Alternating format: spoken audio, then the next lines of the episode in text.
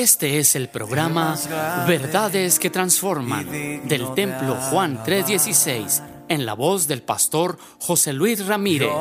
Contáctanos al teléfono 639-477-2525 o al correo electrónico juan316templo gmail.com o visítanos en la avenida 18 y calle 41 Sur, Colonia Linda Vista. Verdades que transforman. Comenzamos. Vamos a ir a la escritura este día. Vamos a ir a la escritura Romanos capítulo 11 versículo 33. Leo en la nueva versión internacional. ¿Qué abismo de riquezas y de sabiduría y de conocimiento el de Dios? Dios, cuán insondiables son sus juicios e inescrutables sus caminos. Quien escribe estas cosas, lo escribe es el apóstol Pablo, viendo la gracia de Dios, el plan de Dios y el propósito de Dios que tuvo para su creación escogiendo primero a un pueblo como su pueblo, a Israel, pero en un momento determinado, oye, enviando a su Hijo para que viniese a morir por nosotros en la cruz del Calvario, y en Él fuimos nosotros incluidos o alcanzados, para que todo aquel que en Él cree, en el Señor Jesucristo, sea salvo. Porque de tal manera amó Dios al mundo, que nos ha dado a su único Hijo, y podemos hoy ser salvos y ser bendecidos por eso es que expresa estas palabras tan profundas en relación a Dios, al trato tan singular para con Israel, pero también tan único para con nosotros como iglesia, que no teniendo oportunidad y estando perdidos en nuestros delitos y pecados, Él nos salvó. Quisiera reflexionar un poco. En esta hora sentí en mi corazón hablar un poco este tema que tiene que ver con nuestra vida las pautas que en ocasiones tenemos que hacer. La realidad de la vida, en ocasiones son la vida suya y la vida mía, en ocasiones es como una especie de viaje en el cual todos vamos de manera personal o particular. En este viaje podemos encontrar diferentes circunstancias o situaciones. Pueden ser buenas, pueden ser malas, o en ocasiones pueden ser inesperadas. Y en este viaje, en ocasiones tienes que hacer cambios y también tienes que hacer escala. Aquellos que tal vez han tenido viajes largos en avión, eh, que van de un país a otro, en ocasiones tienes que transbordar y siempre buscarás que en ese transborde de, entre aeropuerto y aeropuerto, que la escala sea lo más corto posible. La realidad de las cosas, a nadie le gusta eh, tener ese tipo de esperas. Es más, tratará de evitar esas pausas. Precisamente de eso yo quiero hablar, de las pausas de la vida, de las escalas que en ocasiones estamos obligados a hacer. Buscaba en el diccionario eh, una palabra sinónima de pausa es interrupción, alto, parada, intervalo, intermedio. Inclusive el diccionario lo señala también como silencio o como, o como quietud. Cuando tengo que hacer alguna pausa en la vida, hay tres maneras en las cuales yo razono, la mayoría de las personas razonamos.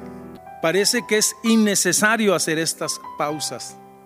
La segunda reflexión que en ocasiones es, me asustan tener que hacer estas pausas o hay una reacción muy común en la mayoría de las personas es me exploto, me enojo porque muchas cosas están fuera de mi control.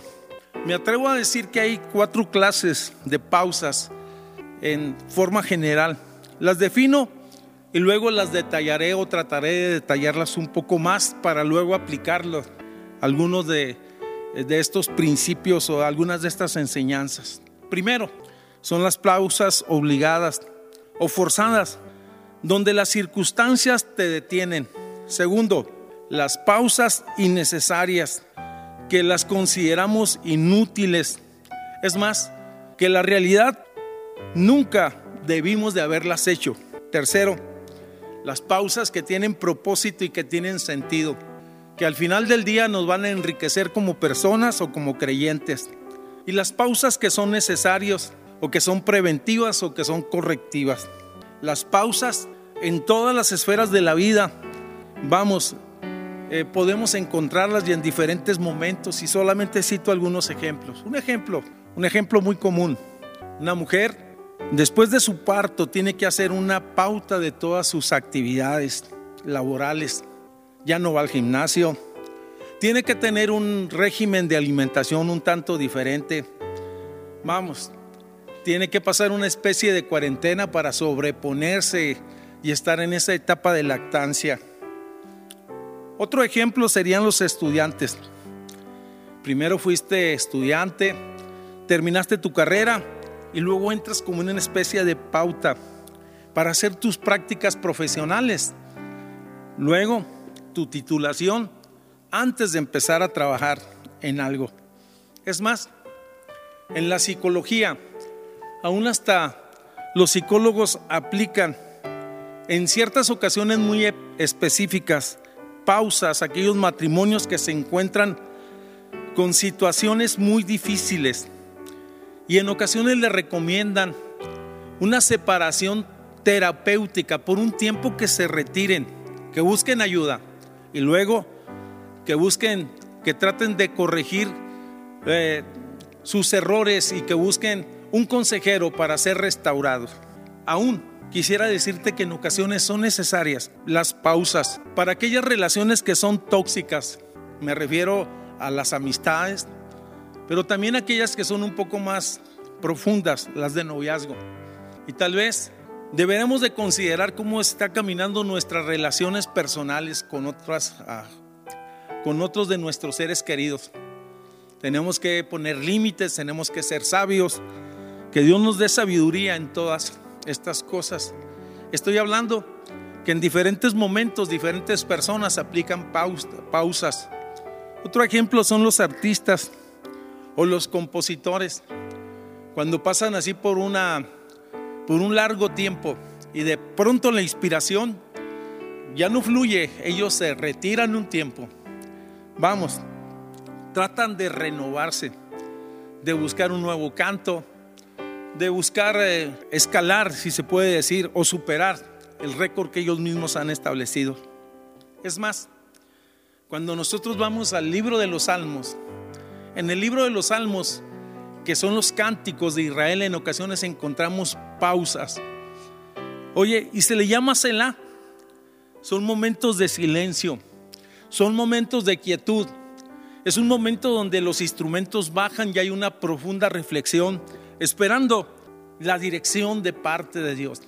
Empieza a buscar por ahí en tu Biblia, Salmo 3, por ejemplo, vas a encontrar a David en un momento de Selah que hace una pausa. Primero estaba angustiado, lleno de temor, lleno de dudas, y luego dice, mas tú, oh Jehová, dice, pausa, silencio, mas tú, Jehová, eres escudo mío. En otras palabras, reflexiona acerca de Dios y de su grandeza.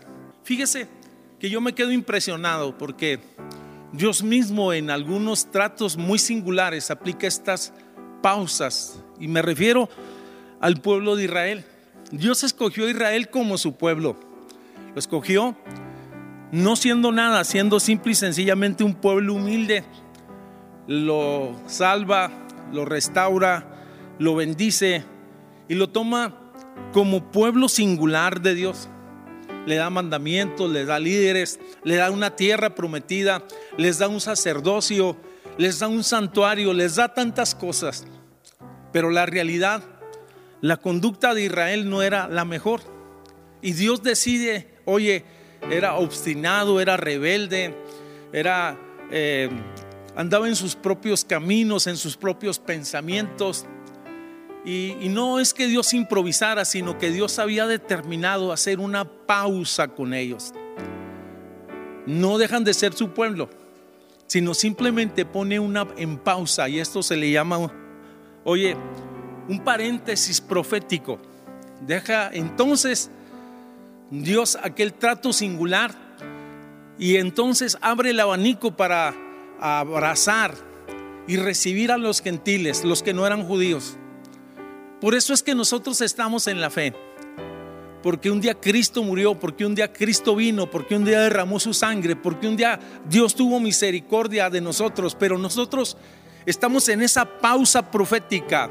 Por cierto, que está muy pronto a que se cierre ese paréntesis profético en el cual Dios trata con los gentiles. Solamente estoy hablando de una pausa.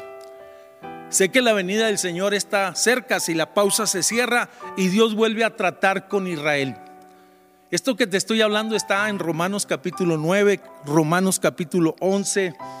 Vamos, encontramos la historia y es por eso que tomé el texto inicial en Romanos, donde se nos habla acerca de la sabiduría de Dios, de la grandeza de Dios, de los planes de Dios oye, de los propósitos de Dios.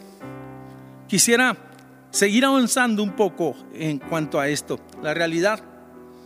Comienzo entonces tratando de detallar brevemente las clases de pausas que en ocasiones nosotros como personas hacemos. Te lo repito, hay ocasiones que en algún momento dado de nuestro viaje, como lo dije al comienzo, tendremos que hacer una parada, una pausa Pueden ser días, pueden ser semanas y en ocasiones pueden ser hasta años.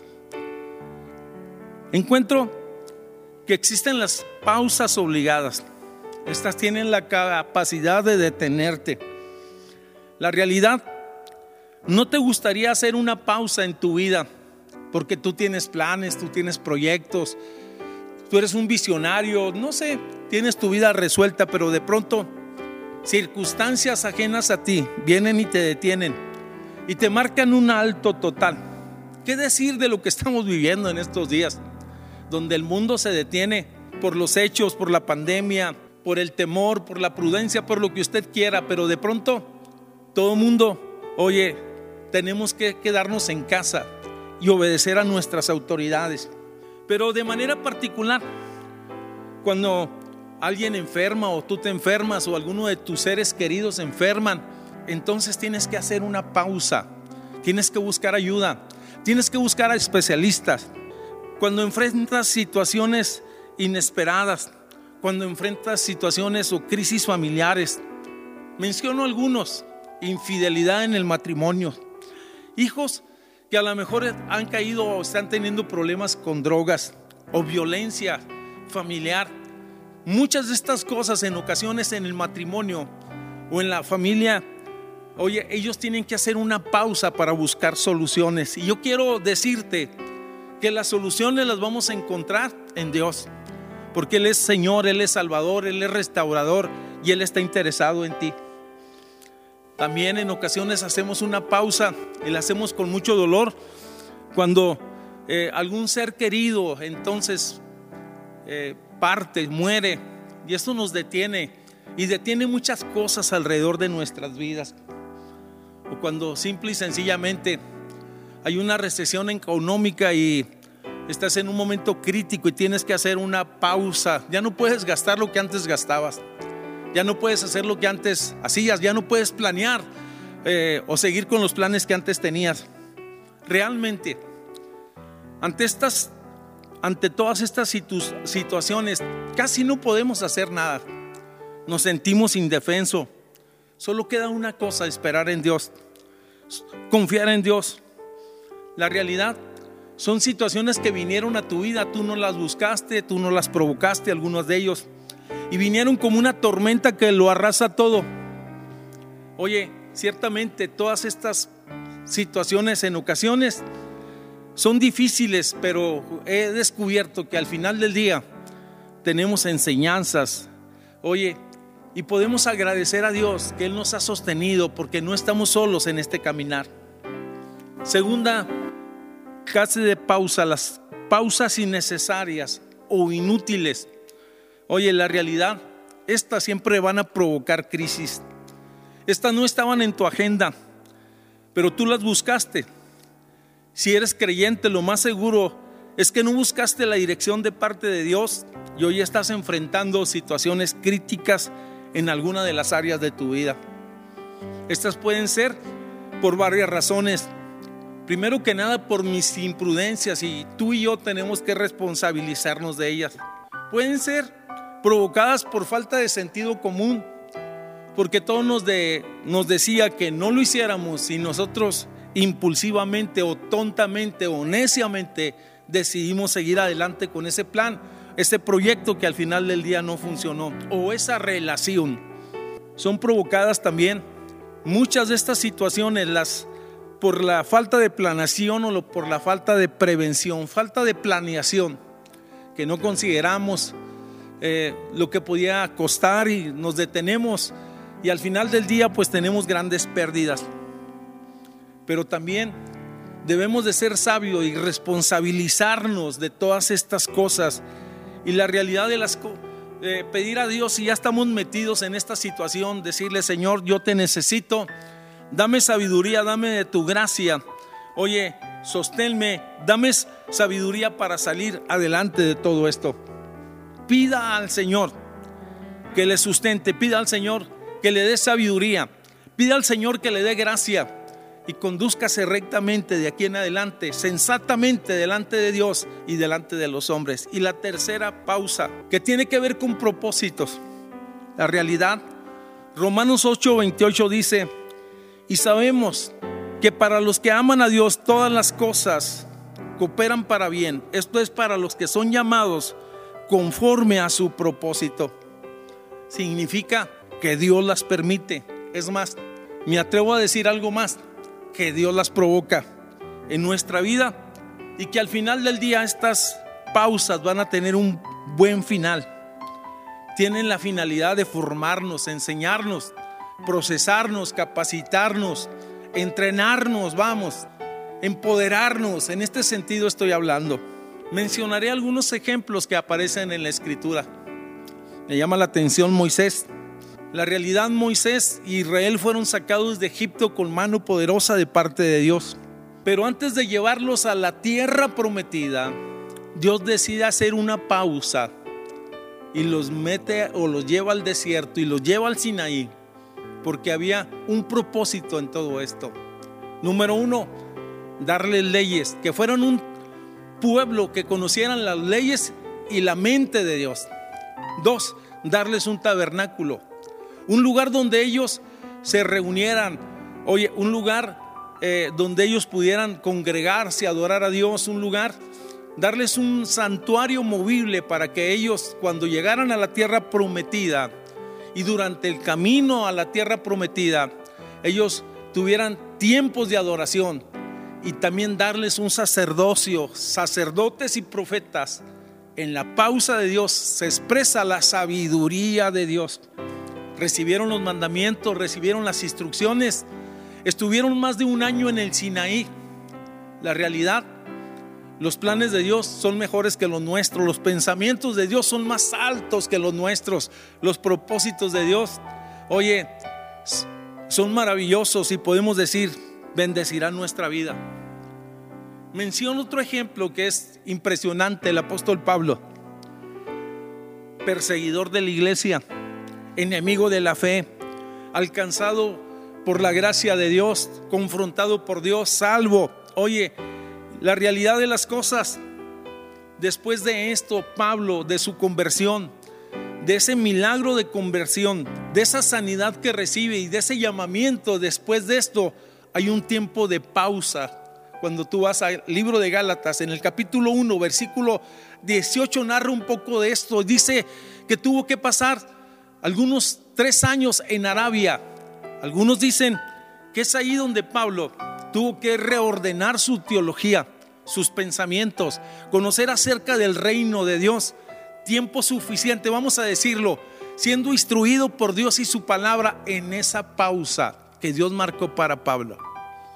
Cuando él sale y regresa a Jerusalén y se junta con los líderes de la iglesia, he reconocido la gracia y el favor de Dios y la revelación. Él es quien escribe la mayor parte del Nuevo Testamento. Valió la pena esos tres años, valió la pena ese tiempo de indagar, Oye, ¿qué es lo que decía el Antiguo Testamento acerca de Cristo? El Cristo glorificado, el Cristo prometido, el Cristo encarnado, sea su nombre glorificado. A mí esto me emociona y me bendice. Pero voy a hacer alusión a la historia. Un personaje que es conocido como Martín Lutero, sacerdote, sacerdote católico que tiene un encuentro con Dios, que empieza a leer la escritura en el mismo monasterio donde estaba recluido. Y ese texto le impresiona y dice, mas el justo por su fe vivirá, que no es por obra, sino es por gracia. La salvación es por la gracia de Dios, no es por lo que podamos hacer. Este hombre después de asimilar la verdad bíblica y de entender el plan y el propósito de Dios, entonces empieza a expresarlo eh, a, a sus contemporáneos, a otros, a sus líderes. Él estaba sometido a una jerarquía y es entonces que sufre una gran persecución de tal manera que atentan contra su vida. Pero sabes, Dios lo llevó a una pausa y estuvo tres años escondido o resguardado por uno de los príncipes de Alemania y precisamente en 11 semanas, escúchame, 11 semanas, él tradujo del griego al alemán, oye, el Nuevo Testamento, poniendo en las manos del pueblo la verdad, la poderosa palabra de Dios. Qué impresionante es esto. No sé cuántas semanas tenemos declarados en esta contingencia. Ocho. Tenemos ocho semanas.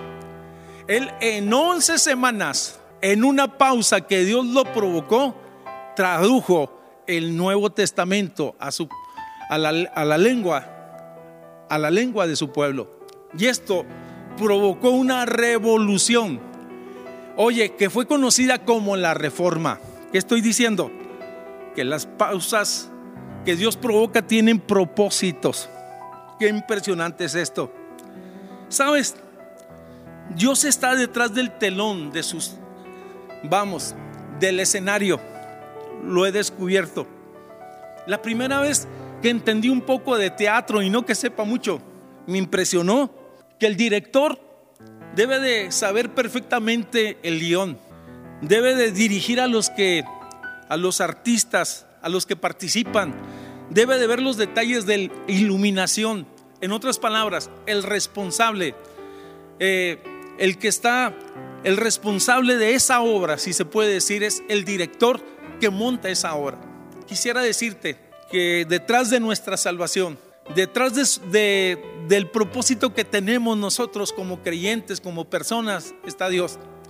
Y si mm, le permitimos que Él dirija nuestros pasos, encamine nuestros pies, tengo la seguridad que nos irá bien.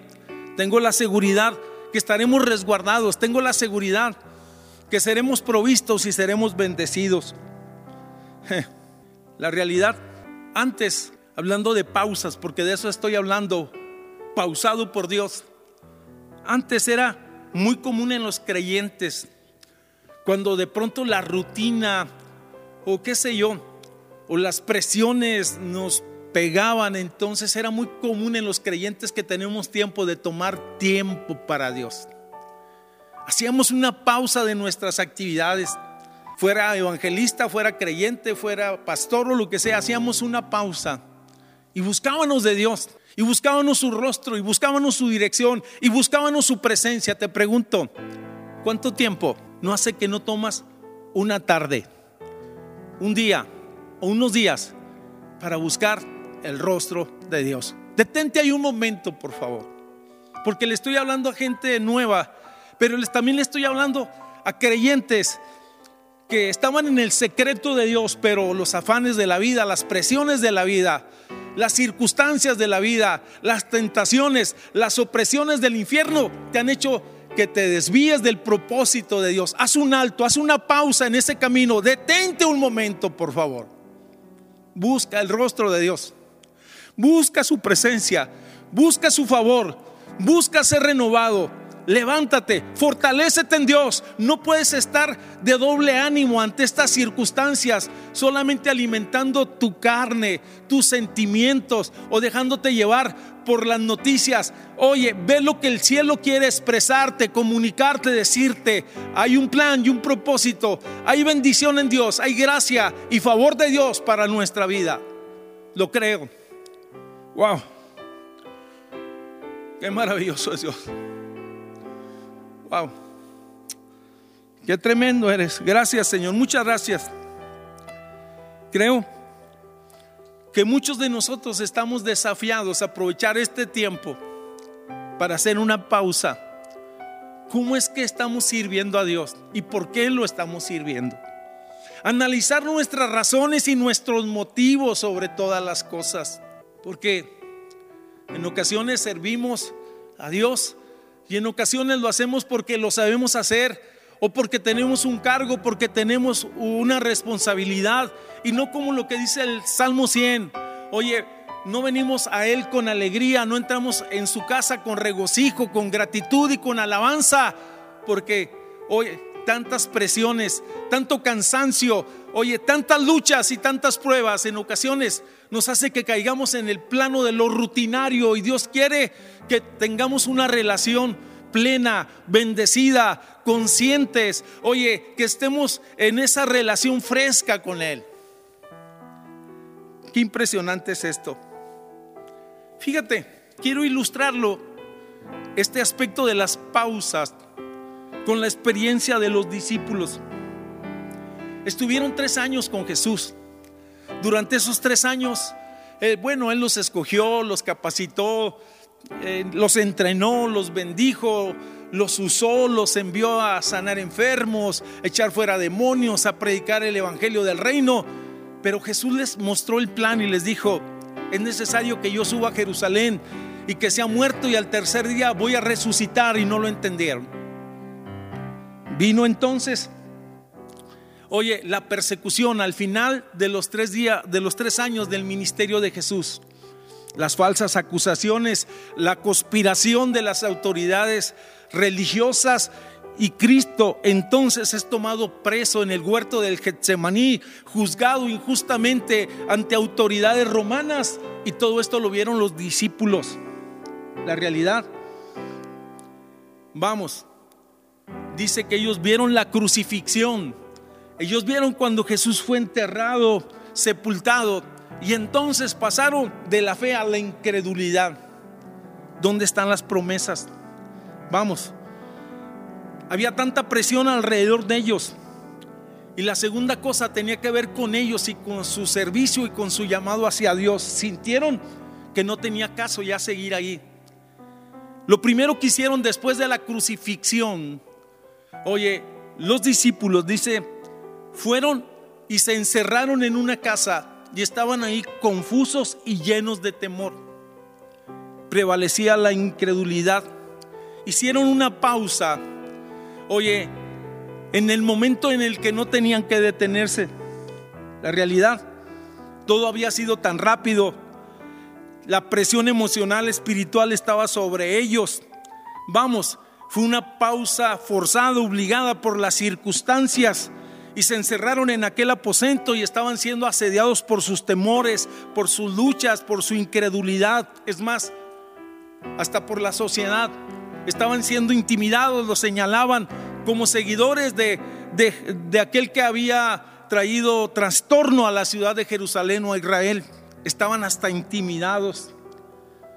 La realidad, cuando Jesús resucita al tercer día, llega y se presenta en aquel aposento donde están ellos en pausa o encerrados, inactivos y llenos de temores. Y lo primero que les dice a ellos, pasa a vosotros. Qué impresionante es esto. Qué impresionante es esto.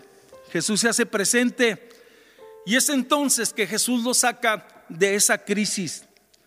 Ellos en esa crisis se habían olvidado de la palabra que el Señor les había expresado, del mandamiento, vamos, y de la promesa y sobre todas las cosas del propósito de Dios. Quiero hablarle tal vez a alguien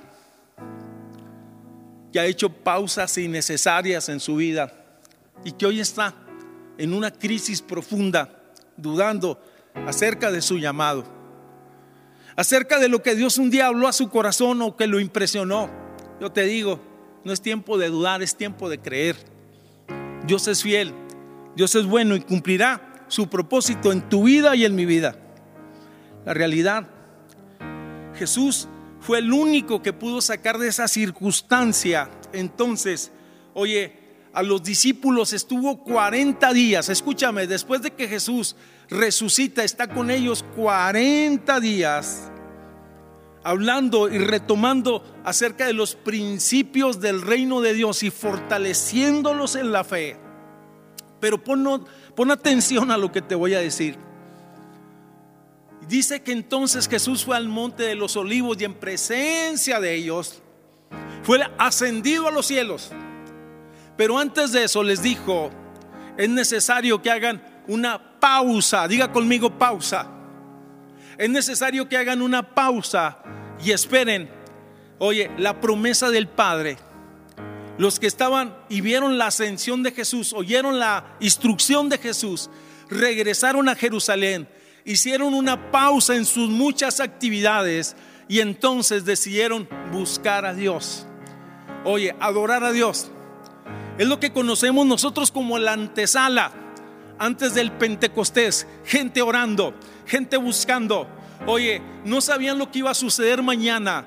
La realidad, ellos no sabían que iba a venir un viento recio, ellos no sabían que iban a aparecer lenguas repartidas como de fuego asentándose sobre cada uno de ellos. Pero el Señor les dijo, esperen porque van a recibir, esperen porque van a recibir.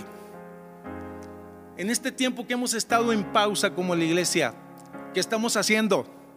¿Cómo estamos invirtiendo nuestro tiempo? ¿Ya viste todas las series de Netflix? ¿Ya estás aburrido y estás contratando otro canal? Creo que te equivocaste. Perdóname que te lo diga. Creo que no es tiempo de eso. Creo que es tiempo de ver qué dice Dios, qué dice su palabra, fortalecerme. Es más, te voy a decir algo más simple, más sencillo. Creo que esta pausa nos puede ayudar en nuestra casa aún y en nuestras relaciones y en los detalles que nunca pudimos o quisimos hacer en la casa. Hombres que me están escuchando. Arreglar esa llave que gotea. No sé. Esa puerta que rechina. O hacer algo por nuestros hijos. Impresionante es esto. Estuvieron ahí 10 días. El resultado es una pausa marcada por Dios. El aposento alto es una pausa marcada por Dios en el calendario de Dios. 120 estaban en aquel lugar esperando, unánimes juntos, estaban unánimes, en sintonía con Dios. Vamos, en sintonía con Dios, oyendo, buscando el rostro de Dios. Resultado, fueron ungidos, fueron llenos con el Espíritu Santo en un bautismo de fuego. Fueron llenos de valor, se levantaron y entonces empezaron a testificar. Fueron testigos y mensajeros partiendo de Jerusalén hasta las naciones. Fueron redireccionados al propósito de Dios, al propósito personal y original de Dios. Haz un alto, por favor. A lo mejor te has alejado tanto de Dios que tu mente, oye, está extraviada, estás perturbado y es necesario que vuelvas al primer amor y vuelvas a los primeros pasos y vuelvas al temor de Dios y vuelvas a las primeras obras. Es lo que Dios le dijo a una de las iglesias del Apocalipsis. El aposento alto fue la marca, la pausa marcada por los por Dios para sus discípulos en los momentos de crisis que pasaron otras circunstancias, sí, pero aprendieron que dependían de Dios y que en Dios saldrían vencedores. Dije que hay en ocasiones también, y es la cuarta, y lo termino muy rápido, pausas necesarias que debo hacer hoy. Esto tiene que ver cuando alguien se da cuenta que algo está mal en su vida, en su matrimonio, en su fe, en sus relaciones tienes que hacer una pausa y considerar seriamente tu relación con tu esposa, tu relación primero que nada con ella y después con tus hijos. ¿Cómo está tu matrimonio? Pero verdaderamente, ¿cómo está? Vamos, si está en crisis, busca ayuda. Creo que debemos de hacer una pauta a aquellas personas que en algún momento están amargadas y resentidas con la vida y con las demás y que están llenas de odio, tienes que detenerte un poco. Dios te está dando la oportunidad. Te está dando la oportunidad para que tú te reconcilies con aquellas personas que te hicieron daño. Busques la paz con tus seres queridos. A lo mejor hay personas que me están escuchando que tienen mala relación con sus padres, con sus hermanos, están llenos de orgullos y de resentimiento. Hoy es el día, hoy es el tiempo para hacer una pausa, dejar las armas, buscar la reconciliación. Oye, el más favorecido cuando alguien perdona es el que expresa perdón. Vamos, hay tantas cosas. Para nosotros como creyentes en el plano espiritual es necesario hacer algunas pausas. Creyentes afanados y desenfocados del propósito de Dios, es necesario hacer una pausa. Ministerios desenfocados que perdieron la compasión y la visión que un día Dios les dio y de pronto nada tiene que ver aquello, la obra de Dios con su persona. O simplemente creyentes sin fruto y sin pasión, volvámonos a Dios con una, con una actitud para que Él nos renueve. Y quiero decirle de pasadita, aquellas personas que ya son teólogos cibernéticos, pero que nunca realmente han ganado un alma, creo que no es el medio. Creo que estamos llamados a ir a hablar y predicar y testificar. Haz una pausa. No te digo que, que dejes las redes, te digo, que necesitamos conectarnos con la realidad. Hay gente que llora, hay gente que sufre, hay gente que necesita ser consolada, hay gente que necesita ser levantada. Tú que tienes amplio conocimiento, tú que conoces las verdades eternas de Dios, la sana doctrina, la verdad de Dios, vamos a expresar compasión, misericordia hacia quien lo necesita. Quiero terminar con esto. Proverbios capítulo 3, versículo 5. Fíjate de Jehová de todo tu corazón y no te apoyes en tu propia prudencia. Reconócelo en todos tus caminos y Él enderezará, enderezará tus veredas y no seas sabio en tu propia opinión. Teme a Jehová, apártate del mal. Este fue el programa Verdades que Transforman del Templo Juan 316 en la voz del pastor José Luis Ramírez.